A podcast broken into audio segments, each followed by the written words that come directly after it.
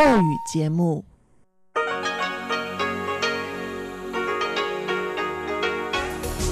эфире Международное радио Тайваня. Здравствуйте, дорогие друзья! В эфире Международное радио Тайваня. В студии у микрофона Чечена Кулар. Сегодня 21 августа, среда, и в ближайшее время вы услышите выпуск главных новостей этого дня и тематические передачи. Передачу «Китаеведение. Устная история» с Владимиром Малявиным, новости экономики с Андреем Солодовым и повтор передачи Валерии Гемрановой и Ивана Юмина «Звуки города». Оставайтесь с нами.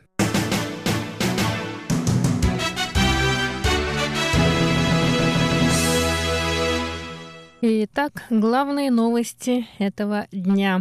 Министерство обороны Китайской республики Тайвань сообщило 21 августа, что Соединенные Штаты Америки официально подтвердили намерение поставить на Тайвань истребители F-16V. Президент Тайваня Цай Инвэнь вновь выразила благодарность США и заявила, что эти военные самолеты станут основой для формирования новых авиагрупп военно-воздушных сил Тайваня. Пресс-секретарь президента Дин Юньдун добавил, что истребители не только повысят эффективность обороны воздушной территории Тайваня, но и помогут обеспечить стабильность в Тайваньском проливе и во всем регионе.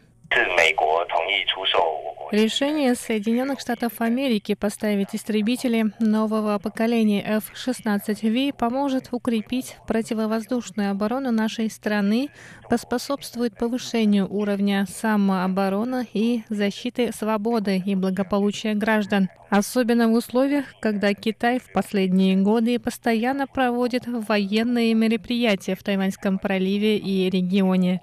Это решение президента США Дональда Трампа имеет большое значение для безопасности и стабильности в проливе и регионе. В Тайваньском министерстве иностранных дел считают, что сделка, которая обойдется Тайваню в 8 миллиардов долларов США, также важна для стабильного развития отношений между двумя берегами Тайваньского пролива. В последние годы Китай демонстрирует свою военную мощь, проводя военные учения в Восточно-Китайском и Южно-Китайском морях, представляя опасность не только для Тайваня, но и других близлежащих стран. В Минобороны Тайваня рассказали, что договор о поставках 66 истребителей F-16V будет подписан после обсуждения сроков оплаты и поставок. Вся партия будет в распоряжении военно-воздушных сил Тайваня к 2026 году.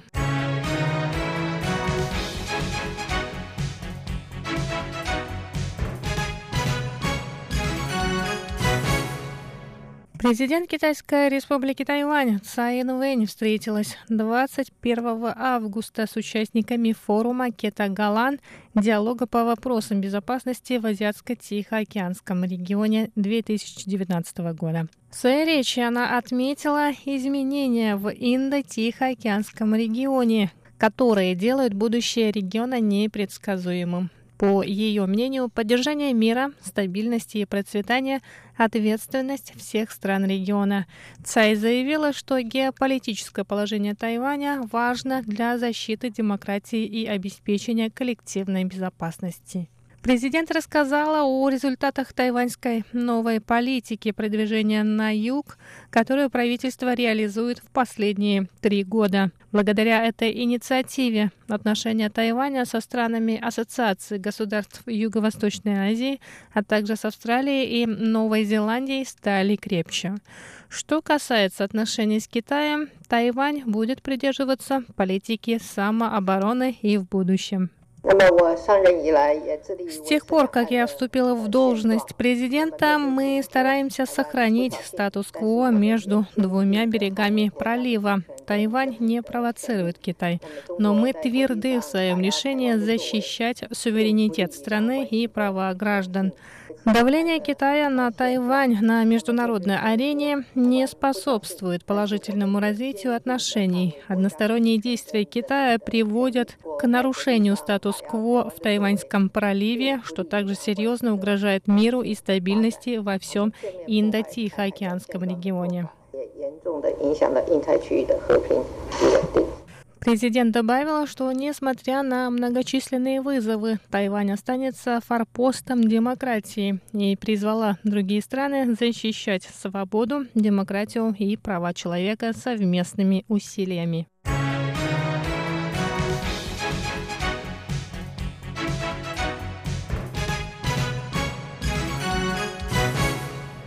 Бюро по делам туризма Тайваня заявило 21 августа, что следующий 2020 год станет годом горного туризма. На совещании, проведенном накануне, было решено продвигать горные походы среди туристов, руководствуясь принципами устойчивого развития туриндустрии. В этой программе примут участие все национальные парки Тайваня, которые разработают туристические программы, чтобы показать отдыхающим красоту тайваньских гор. Всего будет разработано 5 маршрутов восхождения на горные вершины и 7 маршрутов для горных походов. В целях продвижения горного туризма Министерство внутренних дел Тайваня разместило информацию о получении разрешений на восхождение и о доступном в горах жилье на специализированном сайте.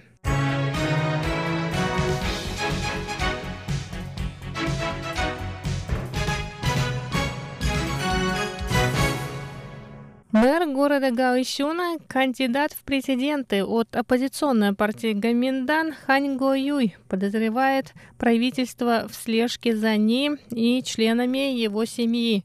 Об этом он заявил журналистам 20 августа. По словам Ханя, он нашел подозрительный прибор слежения в своем автомобиле. Во время общения с журналистами он рассказал, насколько расстроен тем, что правительство вмешивается в его личную жизнь. В ответ на обвинение Ханя пресс-секретарь президента Тайваня Джан Чунхан заявил, что правительство не причастно к этому случаю. Он призвал Ханя обратиться в правоохранительные органы и заверил, что президентская канцелярия поддерживает тщательное расследование этого инцидента. Руководитель Бюро информации Гаусюна Эн Ван сообщила, что детали происшествия будут обнародованы позже. Она отметила, что прибор слежения не похож на встроенный GPS-трекер. И на этом выпуск новостей подходит к концу. С вами была Чечена Кулар. До скорых встреч на волнах МРТ.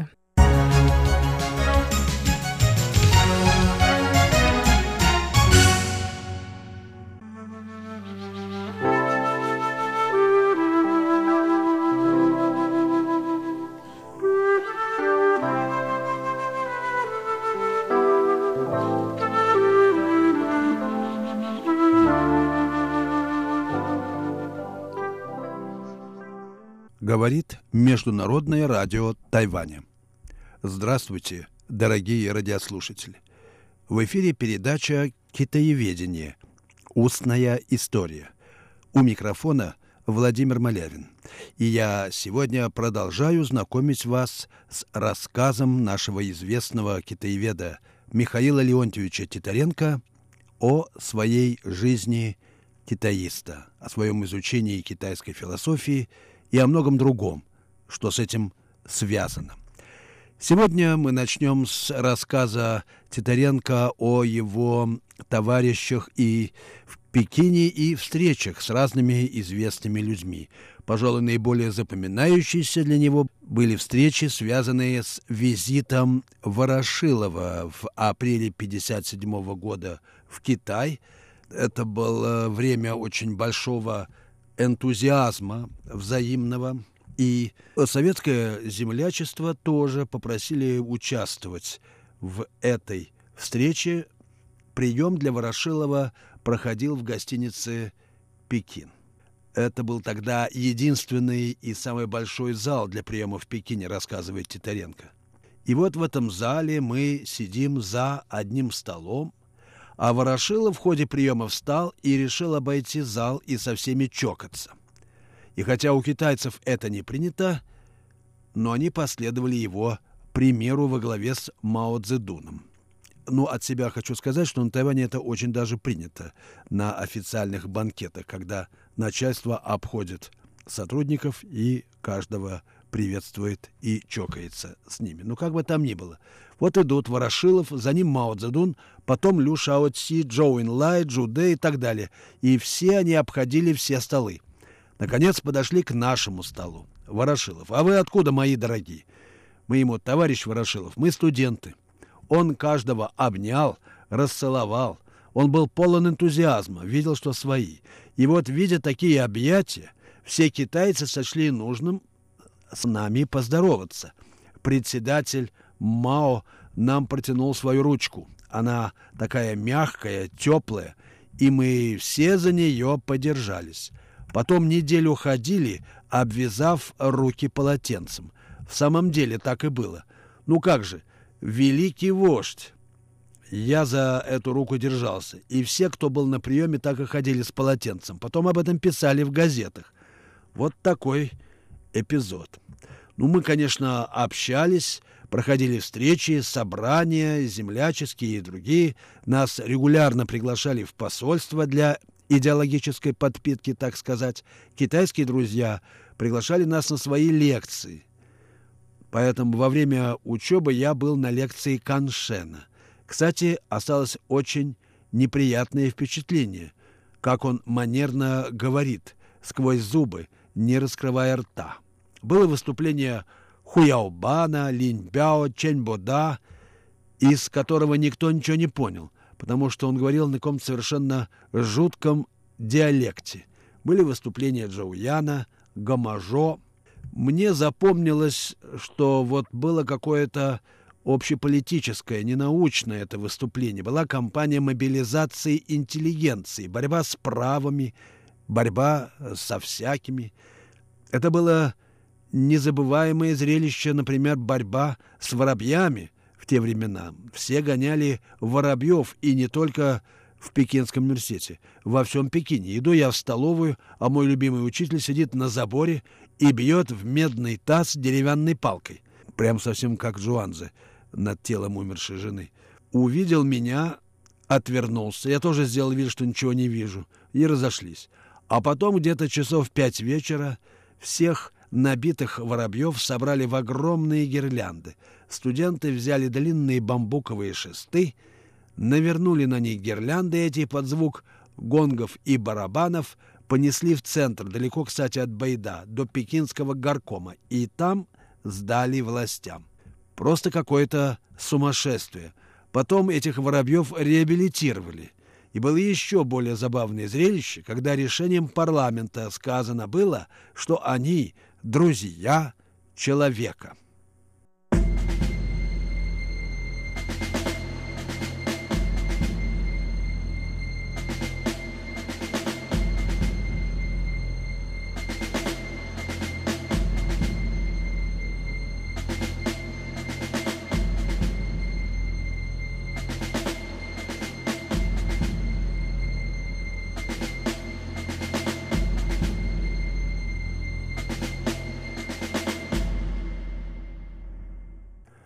Слушаете передачу «Китаеведение. Устная история» Международного радио Тайваня. Передачу ведет Владимир Малявин. И я продолжаю знакомить вас с рассказом Михаила Леонтьевича Титаренко, известного отечественного специалиста в области китайской философии, о своей учебе, о, годах жизни в Китае и вот разного рода трагикомических случаях, связанных с Э, вот с жизнью в Китае. Ну, известная, например, кампания борьбы с воробьями. Кое-что я уже пересказал со слов Михаила Леонтьевича вам, но были там и более крутые, так сказать, эпизоды. Ну, например, э, все воробьи в центре города слетелись в советское посольство, которое располагалось там, где сейчас Верховный суд, и в английскую миссию, которая расположена рядом. И Тогда товарищ Пенджен, первый секретарь пекинского горкома партии, позвонил в английскую миссию нашему послу и говорит, враги китайского народа скрылись на территории посольства. Я не знаю, как поступили в английской миссии, но у нас даже была дана команда техническому персоналу гонять птиц. Сотрудников вооружили мелкокалиберными винтовками. Короче, Воробьев выгоняли этих незагонных иммигрантов. И была еще потрясающая история, которую мне рассказали проводники поезда Москва-Пекин. Так вот, в этот поезд летелись воробьи, они попрятались во всех щелках, в которых можно было, и наши их не заметили. И никто не, не знали, что они едут в этом поезде. И вот прибывает поезд на первую после границы станцию на нашей территории, отпор, и тут же огромная многотысячная стая воробьев вылетает из этого поезда, делает вокруг него круг и остается на территории Советского Союза. Вот так переехали, эмигрировали эти мудрые воробьи вместе с поездом. Ну вот как это объяснить? Инстинкт выживания, видимо, такой. Ну, много было интересных людей. Вот были поляки, болгары, албанцы, венгры, немцев очень много. Немец один с тех времен был моим большим другом. Мы вместе работали. Это Ролан Фельбер – известный немецкий ученый, который занимался историей Коминтерна и Китая. Были американцы, французы. Общаться с э, ними нам не запрещалось. Причем были и такие очень политически подкованные товарищи. Был у нас такой забавный француз, он потом стал известным специалистом. Я, впрочем, фамилию побоюсь сейчас точно воспроизвести. У него книги перекликаются с работами Кобзева по сексу в Китае. У него был очень интересный прононс и интонации. В общем, по-китайски говорил с французским прононсом и все время всех заставлял петь «Марсельезу». И, конечно, всегда рассказывал нам особенности китайской эротической культуры. Были у нас еще две датчанки. Одна примерно полтора центнера весом, очень полная женщина, а вторая была как кукла – они были подруги. Характер у них был хороший, веселые такие, дружные. Маленькая любила рассказывать смешные истории, а вторая датчанка любила слушать всех и вообще очень общительная была.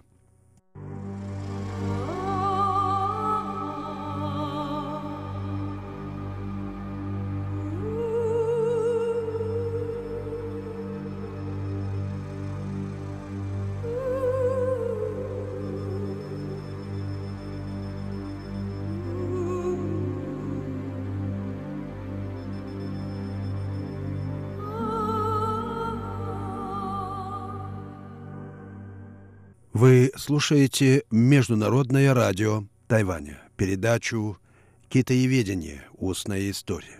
Передачу ведет Владимир Малявин. Тема сегодняшней передачи остается, как и нескольких предыдущих, рассказ известного отечественного китаеведа Михаила Леонтьевича Титаренко о своей жизни китаеведа. Я познакомил вас с некоторыми эпизодами его жизни в Китае – ну и дальше давайте послушаем, что случилось далее с Михаилом Леонтьевичем. Я, рассказывает он, закончил учебу в конце июля 1961 года. Когда вернулся в Москву, меня направили на курсы в армию на два месяца на сбор. Потом вернулся, мне сообщили мое новое распределение. Я собирался поступать в аспирантуру на философский факультет МГУ и заняться преподавательской деятельностью. Но моим учителем мне было сказано, что в нашем консульстве в Шанхае освободилась должность, на которую еще не нашлось подходящей кандидатуры. Это была должность драгомана. Раньше была у нас в посольстве такая дипломатическая должность. Теперь ее нет. Ну и я был драгоманом в Шанхае. Одним из последних.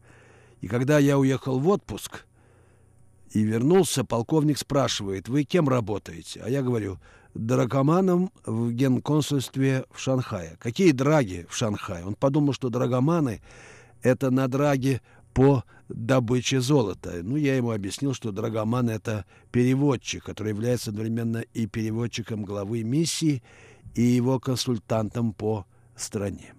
Меня распределили в МИД, где я прошел месячную стажировку, а потом направили в консульство — конце 1961 года я вернулся в наше генконсульство в Шанхае. Моим начальником был будущий замдиректора Института Дальнего Востока Владимир Алексеевич Кривцов. Ну и целый ряд других товарищей. И я, собственно, проработал там год. А потом Хрущев с председателем Мао совсем разругались, и Хрущев решил в порядке наказания Мао закрыть наше генконсульство. Итак, его было решено закрыть до национального праздника 1 октября. Мы его закрыли 30 сентября. Нас всех распределили, а меня отозвали в Пекин. И я остался работать в Пекине. Сначала аташе, потом третьим секретарем, а потом После разгадки нескольких, некоторых шарат китайской пропаганды меня отозвали для продолжения разгадок в Москву, в ЦК. Назначили референтом в отдел ЦК КПСС. И я там работал с Юрием Андроповым. У меня была беседа с ним по приезду в Москву, и хочу сказать, что в тот период, когда у нас были очень плохие отношения с Китаем, Настроения у нашего руководства, во всяком случае у Андропова и сотрудников отдела ЦК, были не антикитайские. Это были настроения людей, которые переживают, что их страны спорят. Сохранялся и какой-то полуутопический оптимизм, что рано или поздно отношения наладятся. Ну вот, была, конечно, критика Мао, и мне было поручено выяснить, в чем истоки? Почему Мао Цзэдун сначала говорил, что надо склониться в сторону Советского Союза, а потом? Каковы истоки взглядов Мао Цзэдуна? В принципе, я свою мечту не оставил. Поступил в заочную аспирантуру на философский факультет МГУ и диссертацию защитил в 1965 году. Совмещать работу и написание диссертации было, конечно, очень трудно. Отпусков у меня, собственно, и не было. Не было и выходных, не было и вечеров. Я включал магнитофон и под музыку Скрябина, Листа, Чайковского и Грига писал свою диссертацию. Поэтому, если я сейчас открываю свою книжку о Модзе и начинаю читать, дохожу до головы, посвященной теории познания Модзе, в ушах начинает звучать музыка.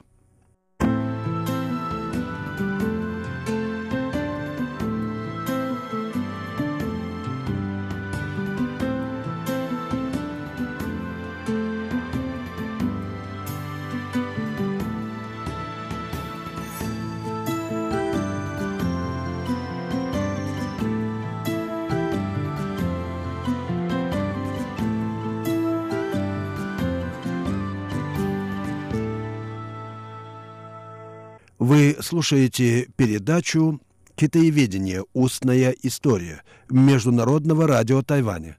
Передачу ведет Владимир Малявин. Я продолжаю знакомить вас с интервью Михаила Леонтьевича Титаренко. Оно посвящено его биографии китаиста, его истории и опыту изучения Китая. Итак, Михаил Леонтьевич рассказывает о своей диссертации, которая была посвящена, как вы, наверное, помните, те, кто слушает на нашей передаче, должны это помнить, древнекитайскому философу Модзе. Главная идея диссертации, говорит Титаренко, состоит в том, что Модзе – это уникальный случай в истории мировой философии. Когда в совершенно иной социально-исторической ситуации возникло учение, аналогичное древнегреческой философии Демокрита и Аристотеля – оно не могло развиться, потому что ситуация этого не позволяла. Одинаковые идеи, совершенно потрясающие. Мне, моим руководителем Соколовым, была дана установка найти, так сказать, параллели. Вот я их нашел. И то, что я нашел, стало ответом на вопрос, почему естественные науки в Китае не получили развития. Потому что если бы философия Модзи не погибла, Китай мог бы вырваться на самые передовые позиции. Не этика и политика стали бы доминантами в китайской культуре, а логика и метафизика. Но маизм был задушен конфуцианством и легизмом. И он, собственно, возник, возродился снова, когда элементы европейской науки пришли вместе с иезуитами в Китай. Современные китайцы говорят, ну что это они нам открывают, выражаясь современным языком, Америку? У нас собственный мир такой – и когда уже в конце XIX века социалистические идеи стали проникать в китайское общество, тут вспомнили опять-таки об идее всеобщей любви и взаимной выгоды, почитании мудрости, почитании единства. То есть вспомнили про основополагающие тезисы Модзы. Предполагаю, что и христианство тоже развивало эти идеи. Наши противники, католики и иезуиты, это все проповедовали. Православные не очень активно занимались миссионерством. Они занимались изучением Китая. Собственно говоря, почему русская духовная миссия и стала основоположником нашего китаеведения как такового, как страноведческой науки о Китае. И поэтому у нас, собственно, те же самые идеи – Возлюби ближнего своего, как самого себя, и тебя будут тоже любить. Не навреди. Видите, как эти идеи перекликаются с раннехристианскими утопическими.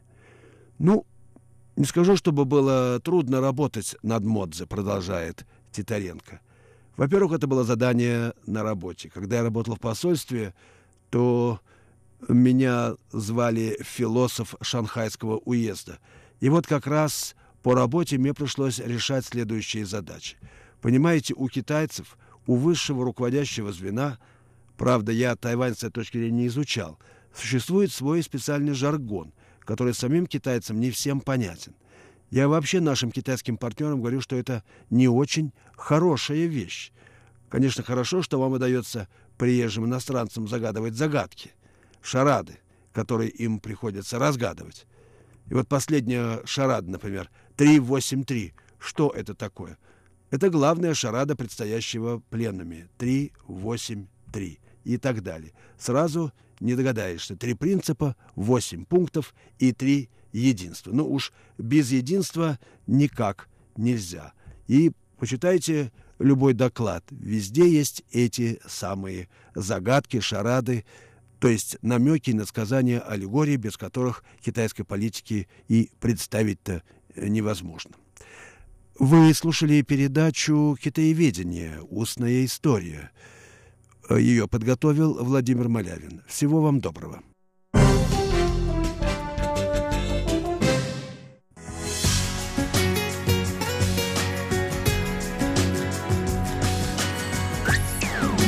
Эфире Международное радио Тайваня.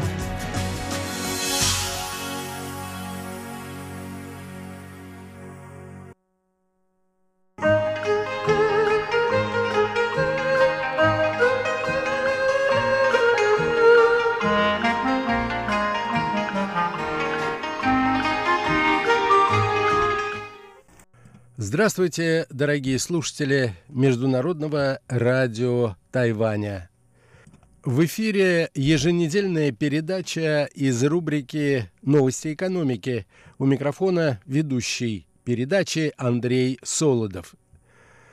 Что-то давненько, дорогие друзья, я не сообщал вам о новостях тайваньской экономики. Как вы понимаете, именно этой теме я хочу сегодня посвятить нашу передачу.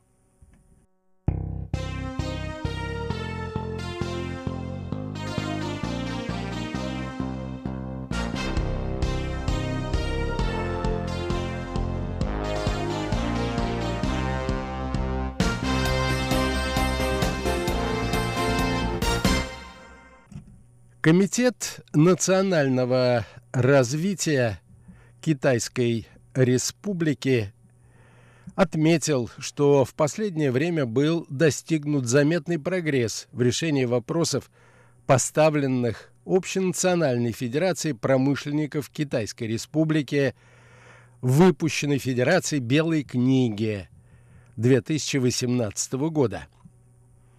Как заявил 29 июля Комитет национального развития исполнительного юаня Китайской республики Тайвань, в последнее время отмечается заметный прогресс в решении вопросов, поставленных Общенациональной Федерацией промышленников Китайской Республики.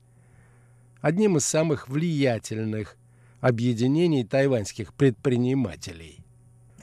Действия правительства по реагированию на 27 сделанных замечаний долгосрочного характера, которые касаются таких областей, как ускоренное проведение налоговой реформы, упрощение процедур закупок, находятся на уже достаточно продвинутой стадии, отмечают представители Федерации.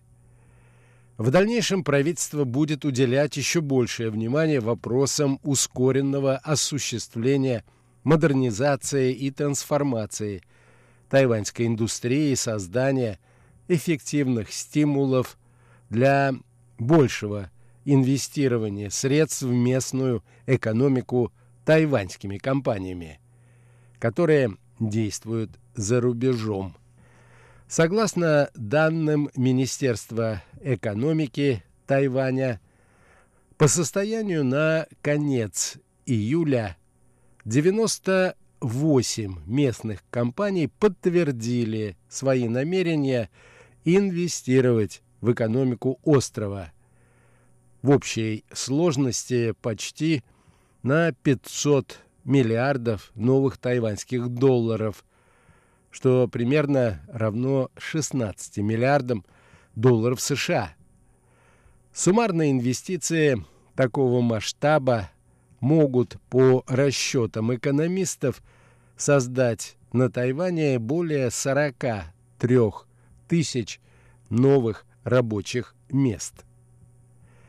Как заключают эксперты, эффективные меры, уже принятые к настоящему моменту правительством получили позитивные оценки со стороны местных предпринимателей. Согласно результатам последнего опроса, показатель одобрения предпринимателями действий правительства достиг рекордно высокого уровня. 75% поддерживают. Это заметно выше – соответствующего среднего показателя последнего десятилетия, который был на уровне всего лишь 60%. Другие сферы, отобранные правительством для первоочередного принятия мер по улучшению положения дел, включают долгосрочный уход за престарелыми и нетрудоспособными гражданами – помощь молодым родителям в форме дальнейшего расширения сети дошкольных детских учреждений и развития экологически устойчивой энергетики. При этом кабинет твердо намерен и далее сотрудничать с организациями предпринимателей в интересах эффективного решения существующих проблем.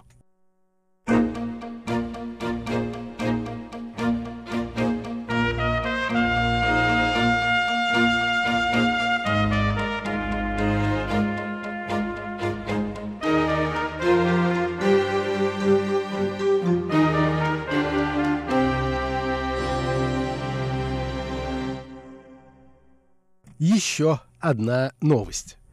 24 июля в Тайбэе стартовали Азиатская конференция и выставка биотехнологий 2019 года.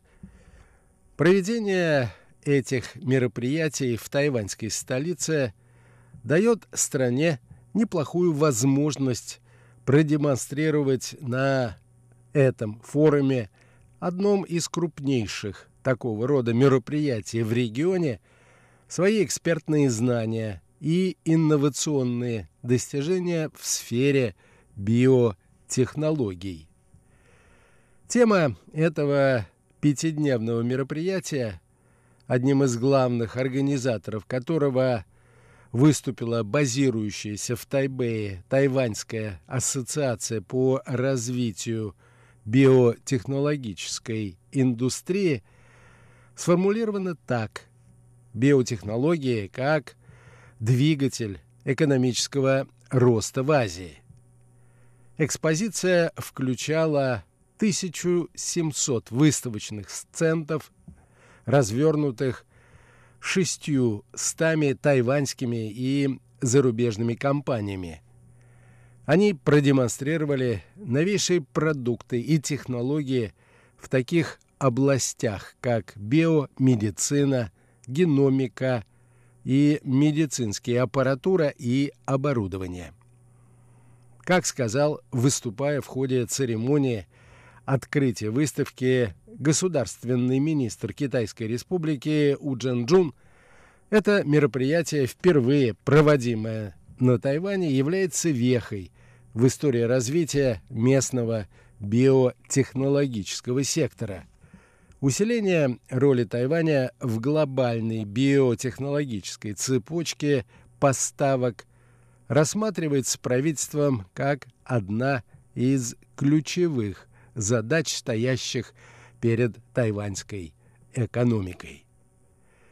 Правильность данного подхода нашла убедительное подтверждение уже в первый день выставки, когда финансируемый государством Национальный биотехнологический исследовательский парк подписал два меморандума о взаимопонимании относительно сотрудничества с японским парком инноваций – в области здравоохранения Сёнан и британской биофармацевтической компанией AstraZeneca. Этими двумя соглашениями, соответственно, предусмотрено, что тайваньские и японские коллеги будут сотрудничать в проведении биотехнологических исследований и разработок а также что тайваньские и британские ученые с головным офисом в Кембридже совместно создадут стартап-акселератор, важнейшей функцией которого будет помощь начинающим тайваньским компаниям, которые стремятся выйти на международные рынки. Как отметили представители тайваньского правительства, посетители выставки имеют возможность осмотреть разнообразные павильоны, включая павильон базирующегося в Тайбэе и управляемого Министерством науки и технологий Китайской Республики Национального института экспериментальных исследований, который называют также Национальной лабораторией прикладных исследований. В нем демонстрируются впечатляющие инновационные разработки института. Их было представлено более 20, среди которых новые лекарственные препараты для лечения онкологических заболеваний, хирургические инструменты и послеоперационное оборудование, созданные в рамках программы проведения научных исследований – и подготовки специалистов в области трансляционной медицины и биотехнологий. Совместно осуществляемая со Стэнфордским университетом в США с 2013 года программа «Спарк Тайвань» имеет целью помочь местным исследователям и разработчикам выходе на глобальный рынок со своими передовыми продуктами и технологиями. В рамках данной программы к настоящему моменту уже было создано около 30 стартапов.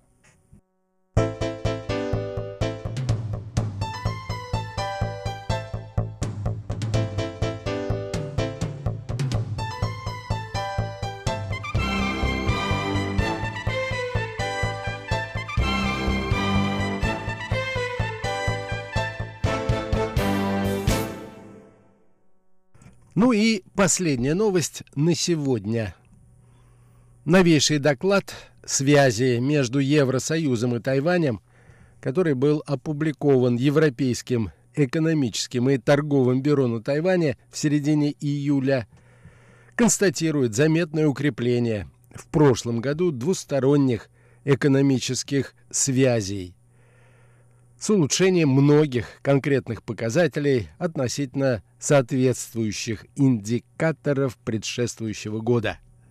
Согласно докладу, экономические связи между Евросоюзом и Тайванем неуклонно укрепляются, и объем двусторонней торговли достиг в 2018 году рекордного уровня, превышающего 50 миллиардов евро или превышающего 58 миллиардов долларов США Европейского Союза относительно соответствующего рэнкинга предыдущего года и стал 15-м по объему товарооборота торговым партнером ЕС в мире, а также шестым в Азии.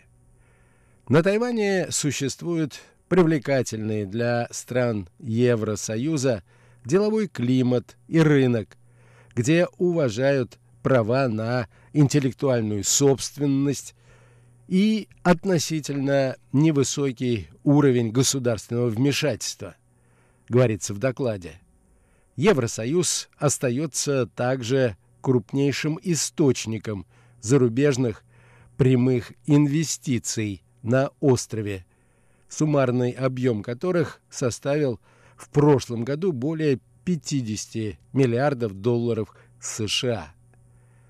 Тайвань и Евросоюз, отмечается в докладе, исповедуют общие ценности, такие как свобода, демократия, верховенство права. А сами отношения между ЕС и Тайванем становятся все более тесными в последние годы, о чем свидетельствует проведение ряда новых двусторонних мероприятий и дискуссий на самом высоком уровне.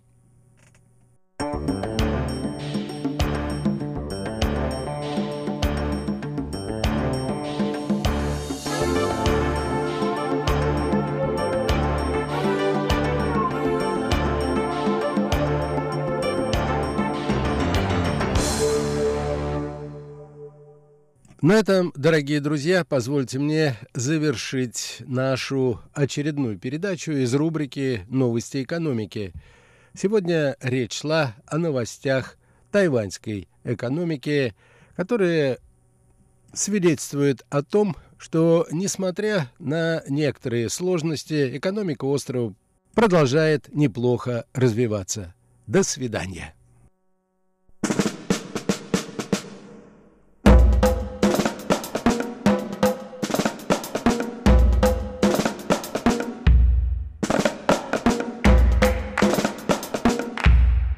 Здравствуйте, дорогие друзья! Вы слушаете Международное радио Тайваня. В эфире передача «Звуки города». И из тайбэйской студии вас, как всегда, приветствуют ваши самые любимые ведущие. Валерия Гемранова и... Ваша даялский ведущий Иван Юмин. Всем привет! Дорогие друзья, сегодня мы продолжаем нашу радиоэкскурсию по Национальному музею Тайваня. Оставайтесь с нами, ведь впереди вас ждет много всего интересного.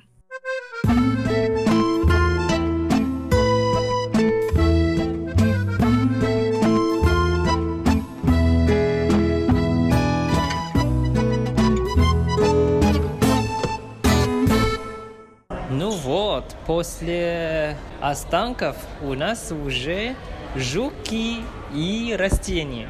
Да, как здесь называется, когда насекомые встречаются с растениями. Пойдем поскорее. Кстати, ты любишь насекомых? М, хороший вопрос. Это зависит. Например, мне нравится пчела, бабочки, но паук и тараган, конечно, не мое.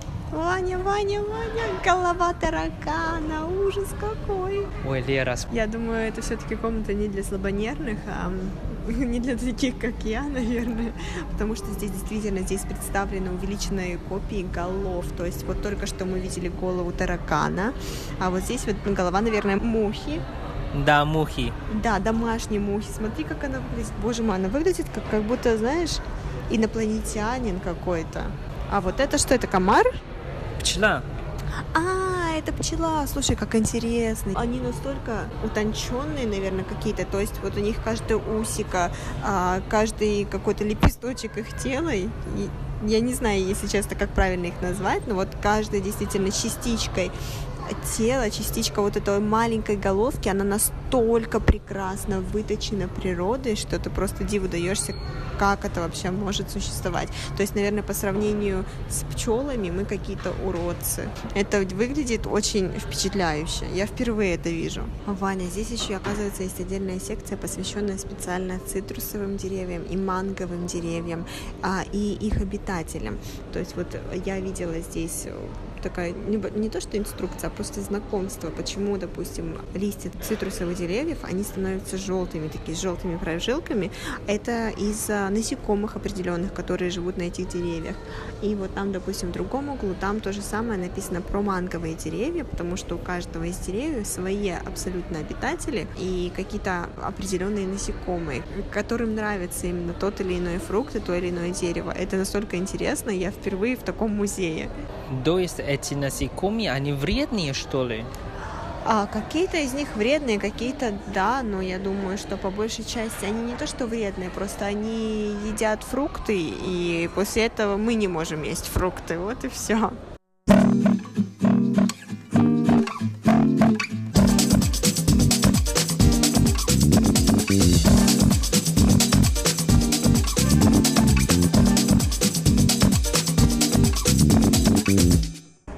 Сейчас мы пришли в секцию, это же современный мир, поэтому все связано с компьютером 3D. Вот смотри, столько детей здесь, все в 3D очках и смотрят там специальные мультики и отвечают вопросы как э, игра. Как здорово, Вань, ну а с другой стороны, я думаю, что мало бы кто из детей пришел, если бы здесь были бы просто вот, знаешь, засушенные бабочки под стеклом. Я думаю, это уже не привлекает современных детей, поэтому музеи должны идти в ногу со временем и внедрять какие-то соответствующие методы для привлечения большего числа людей, и в частности детей.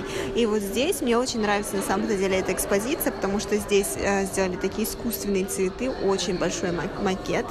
А, и вот в этой секции знакомят нас с э, бабочками, именно с бабочками и пчелами. И вот, значит, вокруг вот этого, вот этой экспозиции из цветов, здесь сколько, четыре монитора получается и четыре а, вот эти пары 3D очков.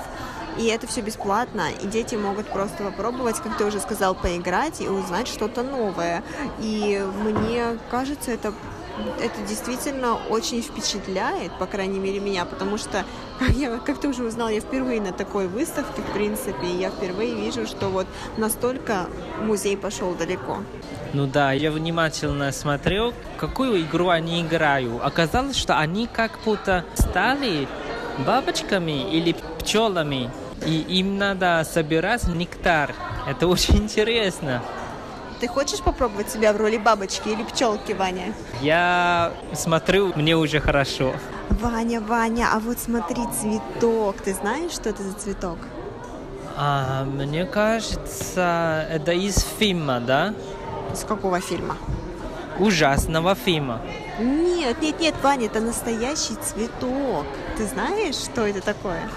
А, а я думаю, это просто люди придумали, потому что я смотрел в фильме, это цветы очень ужасные, и они люди кушают. Не-не-не-не, нет, Вань, это цветок рафлезия. Это цветок рафлезии, я тебе скажу больше, что а, на нее начинается самая настоящая охота, ну как, охота в кавычках, потому что никто ее не хочет сорвать, просто все хотят ее увидеть. И растет она на острове Борнео. А Борнео, я думаю, ты знаешь, он разделен между Индонезией, Малайзией и государством Бруней. Вот. И очень многие люди едут туда, на Борнео, именно для того, чтобы увидеть вот этот цветок. Также его можно найти э, на острове Суматра, на Яве и также иногда на Филиппинах. Вот. Но дело в том, что я в свое время смотрела видео про этот цветок, а дело в том, что это не такие цветы, которые растут, знаешь, вот как розы, допустим, в саду. Их посадила, и они цветут. Нет, они вырастают где-то в определенном месте в лесу, и это единицы. То есть это настолько единичные случаи, что люди, которые знают, где растут эти цветки, они начинают на этом зарабатывать деньги. То есть они собирают какие-то экскурсии, а, или они просят, чтобы, то есть там, вы заплатите нам 25 долларов, мы вас проведем к этому цветку, мы знаем, где он растет. То есть как только вот люди, которые местные, понимают, что где-то у кого-то во дворе расцветает этот цветок, или в лесу, где они знают, находится, начинается просто ажиотаж. Начинают вывешиваться везде эти объявления, что вот там расцветает рафлезия, приходите к нам, заплатите нам столько-то денег, мы вас проведем, экскурсию вам устроим. Вот. Дело в том, то, что выглядит он очень непривлекательно, насколько я это видела по видео, он выглядит вообще абсолютно непривлекательно, плюс ко всему он еще ну, натуральным образом воняет. То есть он пахнет настолько непривлекательно, что тебе хочется оттуда уйти. Да, вот сейчас прочитал, что запах этих цветов на самом деле очень-очень вонючий. То есть пчела или бабочки, они вообще туда не летают. От Туда летают только мухи. Интересно, они кроме мух еще некоторые жуки. Но понятно, что почему вот это цветы здесь, потому что оказалось, что это самые огромные цветы во всем мире.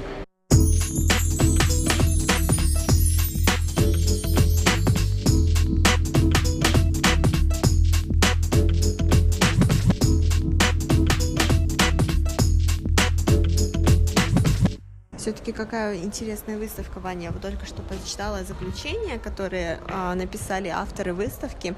Они написали, что идея была такова показать, как э, растения и насекомые зависят друг от друга, и как все находится во взаимозависимости. То есть, несмотря на то, что растения и насекомые — это, по сути, две абсолютно разные группы организмов, но, тем не менее, растения зависят от насекомых точно так же, как и насекомые зависят от растений. А, и тогда как многие насекомые питаются именно нектаром растений, опыляют эти растения. В это же самое время другие растения питаются этими насекомыми, и это действительно показательно на то, насколько мы все зависим друг от друга. Это можно перенести не только с насекомых растений, но и на человека тоже. И что это находится в невероятно хрупком балансе, который мы должны поддерживать. Ну, правильно же. Мы же люди, и мы живем в природе, на земле. Конечно, надо друг друга уважать. Ну, мне кажется, эта выставка, правда, интересная, чтобы все увидели. И самое главное, что получили тоже образование.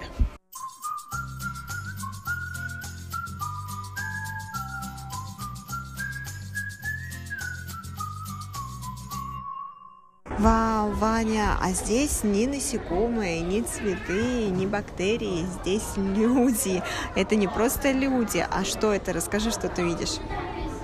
Да, вот такая очень трогательная ощущение. Именно на третьем этаже э, специальная выставка «Все про коренных жителей». Как мои предки, как они раньше жили, какие инструменты они использовали – правда интересно, Ваня. Я вот для себя открыла а, то, как выглядят разные народности, то есть то, как выглядят разные аборигены Тайваня.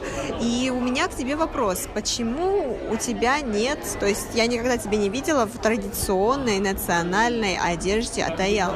Mm, хороший вопрос. Во-первых, у меня на самом деле нет, потому что с детства я уже живу в городе, тогда, на самом деле, когда я учился в школе, государство или правительство, они не очень поддерживали нашу культуру, нашу традицию, даже запрещали разговаривать на своем языке в школе.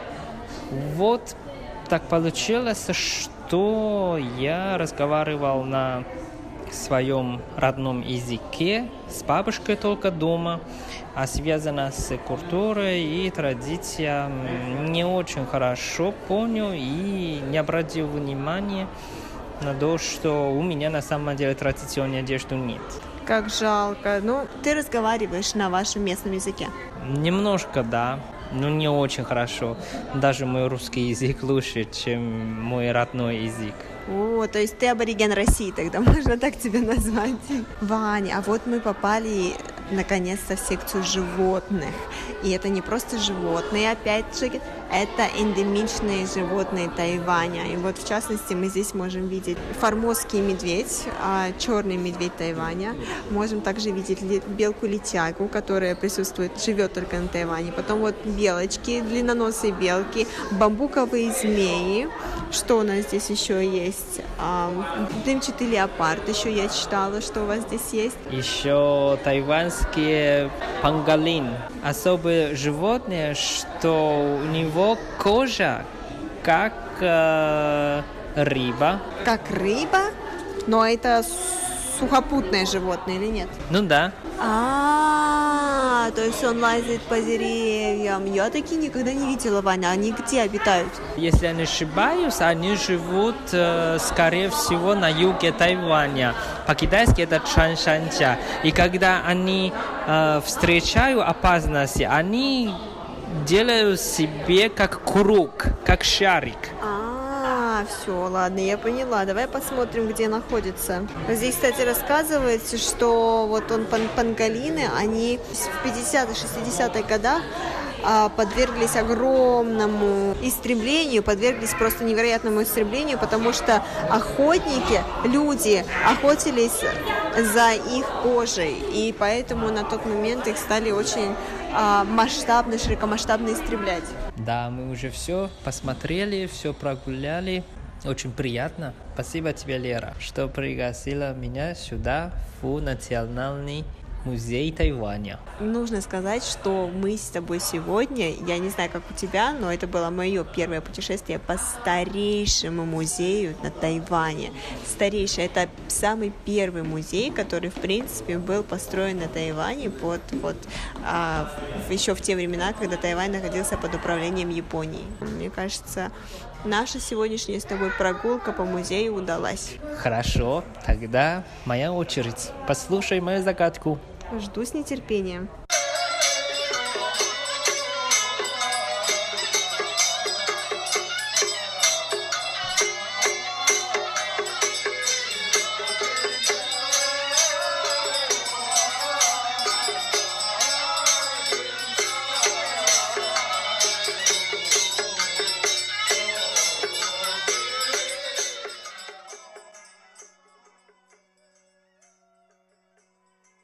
Дорогие друзья, с вами были Иван Юмин и Валерия Гемранова. Надеемся, что вам понравилась наша передача. До скорой встречи. Пока-пока. Пока-пока.